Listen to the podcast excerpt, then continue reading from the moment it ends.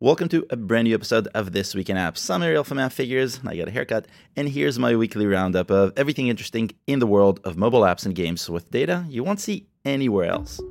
I'm continuing with tidbits, so watch out for those, and I have an opinion piece at the end about Reddit.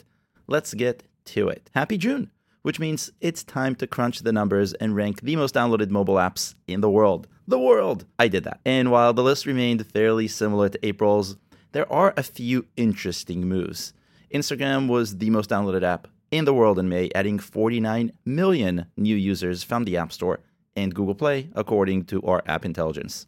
Downloads grew 12% month over month, giving Instagram its second highest month of downloads this year, and the third month in the first place. Right below it is rival TikTok, which has been on the losing end of the rivalry with Instagram since March, after leading for many, many, many months. It ended May with 43 million downloads, which is a whopping 19% increase from April.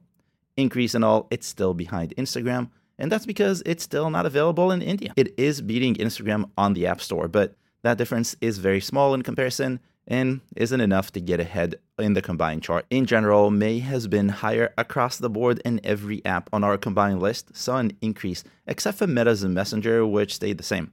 Probably why Meta is working on a Twitter clone. Facebook, WhatsApp, and CapCut round out the top five from May.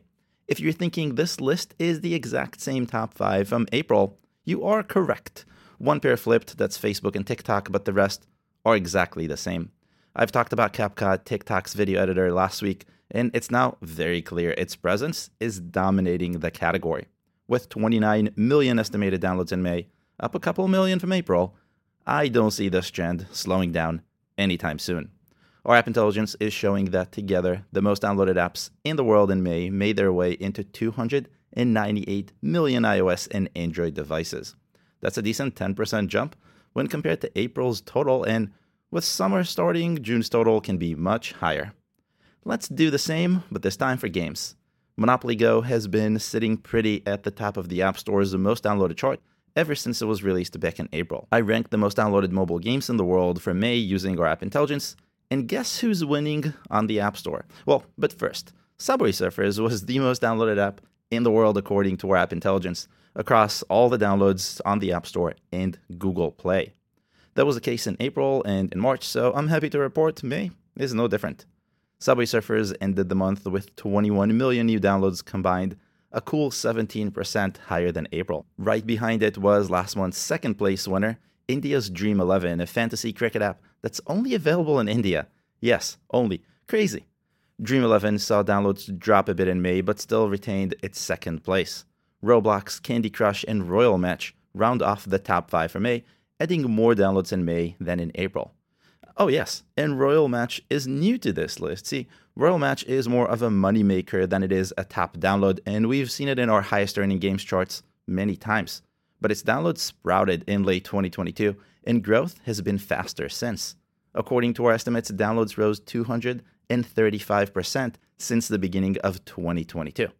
But back to Monopoly Go, which ranked 8th in our combined chart and first on the App Store. The new game managed to make its way into 12 million more devices in May, according to our estimates. As of right now, the game was downloaded a total of 22 million times and earns more than a half a million dollars of net revenue from the App Store every day, and that's what Scopely gets to keep after Apple takes its share. Scopely is pushing this one very strongly, which explains the downloads, but the game's simplicity and social features are really what's earning all that money. That's nice. Together, the top 10 most downloaded games in the world brought in a total of 136 million downloads in May, according to our app intelligence. That's a much needed 9.6% increase over April's total, which didn't feel right at all. With summer coming, June's total should be even higher. Now, let's take a quick break for Tidbits, a new ish segment where I share three data points to make you app smarter. That's a thing. The first one is easy 100,675 new iOS and Android apps and games were released in May. Wow, there are 965 apps for scanning documents on the App Store, a feature that's native on all iPhones. And if you ask how I know this, it's because I tweeted about it earlier in the week and got a bunch of responses. I'll link to that tweet in the description so you can see the numbers and the reaction. And three, the EPA Air Now app was downloaded more than 60,000 times this week as New York City turned orange. I'm here in New York City, it turned orange. That's more than all of 2022's downloads combined. Smarter, right? Back to the insights. Last week I looked at Snapchat's revenue, and this week I'm continuing my monthly tradition and looking at the revenue for the first social platform to monetize its users directly, and that's Twitter. The last few months, since Elon took over, have seen very positive growth for the company's Blue subscription, and more recently, the addition of subscriptions. But May was a bit different. Twitter ended May with $3 million of net revenue from the App Store, according to our app intelligence. And that's net meaning what Twitter gets to keep after forking over a big chunk to Apple. For the first time in a long time, that's lower than the previous month. And this time, it's a hefty drop 15% when comparing App Store revenue to April. And that's after subscriptions were out and in use, which means that growth wasn't enough to help with that total. Twitter isn't really obeying market forces right now, so increases and decreases are less about the general trends with apps and more about what Elon Musk is up to and a bit of politics. So I'm not going to try and reason this drop too much, but I will remind you that Twitter, for some odd reason, is allowed to do what no other app is allowed to do, which is to price the same subscription lower on its website outside of the App Store.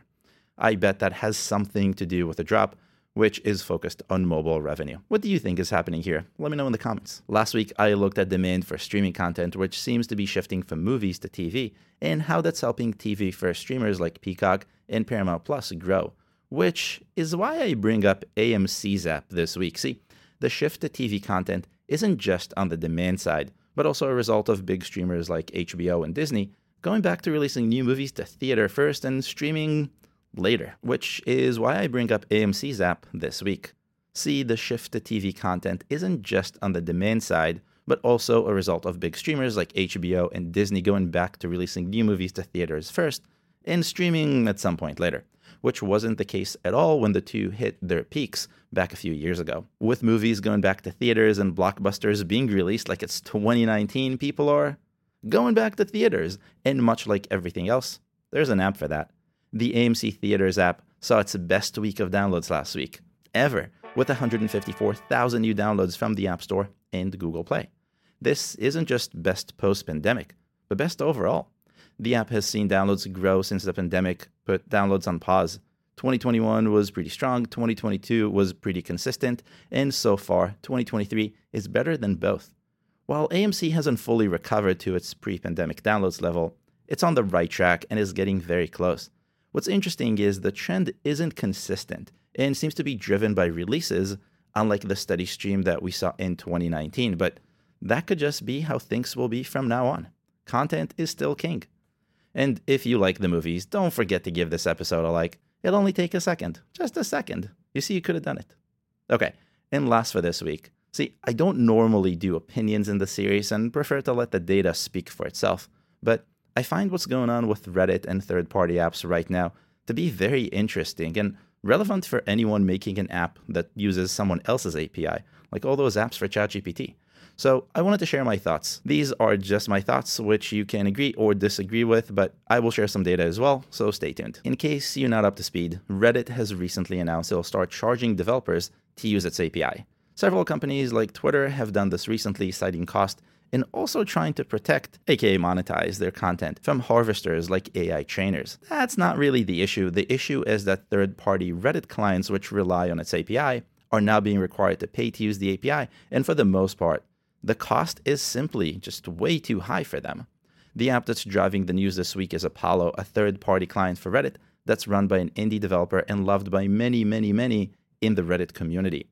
It was also featured by Apple at the WWDC keynote last week, so you can imagine it's a big one. Christian, the app's developer, is also very open about everything that's going on, and ultimately his decision to shut down the app at the end of June, which is just crazy in my opinion. I highly recommend giving his post and all of his thoughts a read, and I will link to that in the description. So, long story short, Reddit wants to charge Apollo more than it can afford, in the double digit millions, to continue using its API while limiting the API forbidding API users from monetizing with ads. So you have to charge just to get it to work and giving Christian 30 days to decide what to do. As if this wasn't enough, in addition to all of that, it sounds like the team communicating with third parties is not playing nice, and it's not just a team. The CEO is doing the same, and I'm being very diplomatic here. If you go on Twitter, people will use much harsher words. Okay, so now you're mostly caught up. As an entrepreneur myself, this raises questions. Lots of questions. The most obvious is simply why? In the last few days, since Christian announced Apollo will shut down, there's been so much public outcry that many subreddits are now going offline in protest next week, as many Redditors are deleting their accounts. That's crazy. I saw an estimate that said more than 5,000 subreddits are going offline in protest. Those subreddits have a collective user base of more than 2 billion users. Billion, not million, billion. That's a lot of people. That's, that's really serious backlash because of this. And it's not just Apollo, several other apps and moderation third party tools have announced they'll be shutting down at the end of the month as well for the same reasons. Now, if Reddit is truly after those who take its data away, those AI trainers like OpenAI, and that isn't exactly also its data, it's really content owned by its users if you think about it. So why not work with third party clients who don't do that? They don't take away the data and help them keep their apps alive. I mean, after all, those apps help Reddit get more content into its platform, and clearly content is king here, so you want more of it. Or is Reddit threatened by the lack of control they have over their content, their content, outside of their native experience? Which really means the number of users who won't see their ads. To give this potential threat some context, let's have a look at downloads. In May, Apollo saw 62,000 new downloads according to our estimates. That's a lot, actually more than I expected. But then you compare it to Reddit's own app, which saw 1.5 million new downloads, and everything changes. Apollo is getting roughly 4% of the downloads of the official app. That's not really a threat, right? Well, and that's only on the App Store because Apollo is not an Android app. According to our app intelligence, Reddit saw 1.7 million new downloads from Google Play in May. Throw that into the mix, and Apollo's share dips even lower. Maybe Reddit really wants a share of Apollo's revenue. In the last 12 months, Apollo earned about a million dollars in net revenue from the App Store, according to our estimates. That's a nice number, right? So maybe, but here's the thing I don't think so. I don't think it's the users, money, or even the content. I think Reddit's leadership has lost the connection they once had to their platform, so now it's just a money losing ad network to them, and they have to fix that at any cost. John Gruber's take on this is a bit different than mine, but very valid. He said Reddit already gave all its data to large companies, for free. Huffman, the CEO, is trying to charge now for horses that were let out of the barn years ago. And he obviously doesn't care about Apollo or other third party Reddit clients or what these moves do to Reddit's reputation as a platform vendor. He's just trapped in a fantasy where investors are going to somehow see Reddit as a player in the current moment of AI hype. I'll link to John's take in the description. He wrote several articles about this over the last few days, and I recommend reading them all. They're really short. I actually waited to record this after the AMA with Reddit CEO was over in case he'll change his tune and show my take on this was really, really wrong. Possibly even make a gesture that would undo all of this as a big misunderstanding. Unfortunately, that didn't happen. Instead, he just proved my point. Many are saying that as developers, we shouldn't build for platforms anymore, especially as this isn't the first app to meet its end in the last few months. I still miss Tweetbot, but I don't think that's good advice. Build what you want to have and be ready to adjust as necessary. It's not a promise that you'll always be successful, so make sure you hedge your bets and continue building. I'll leave you with a question What are you building? And I'll see you next week.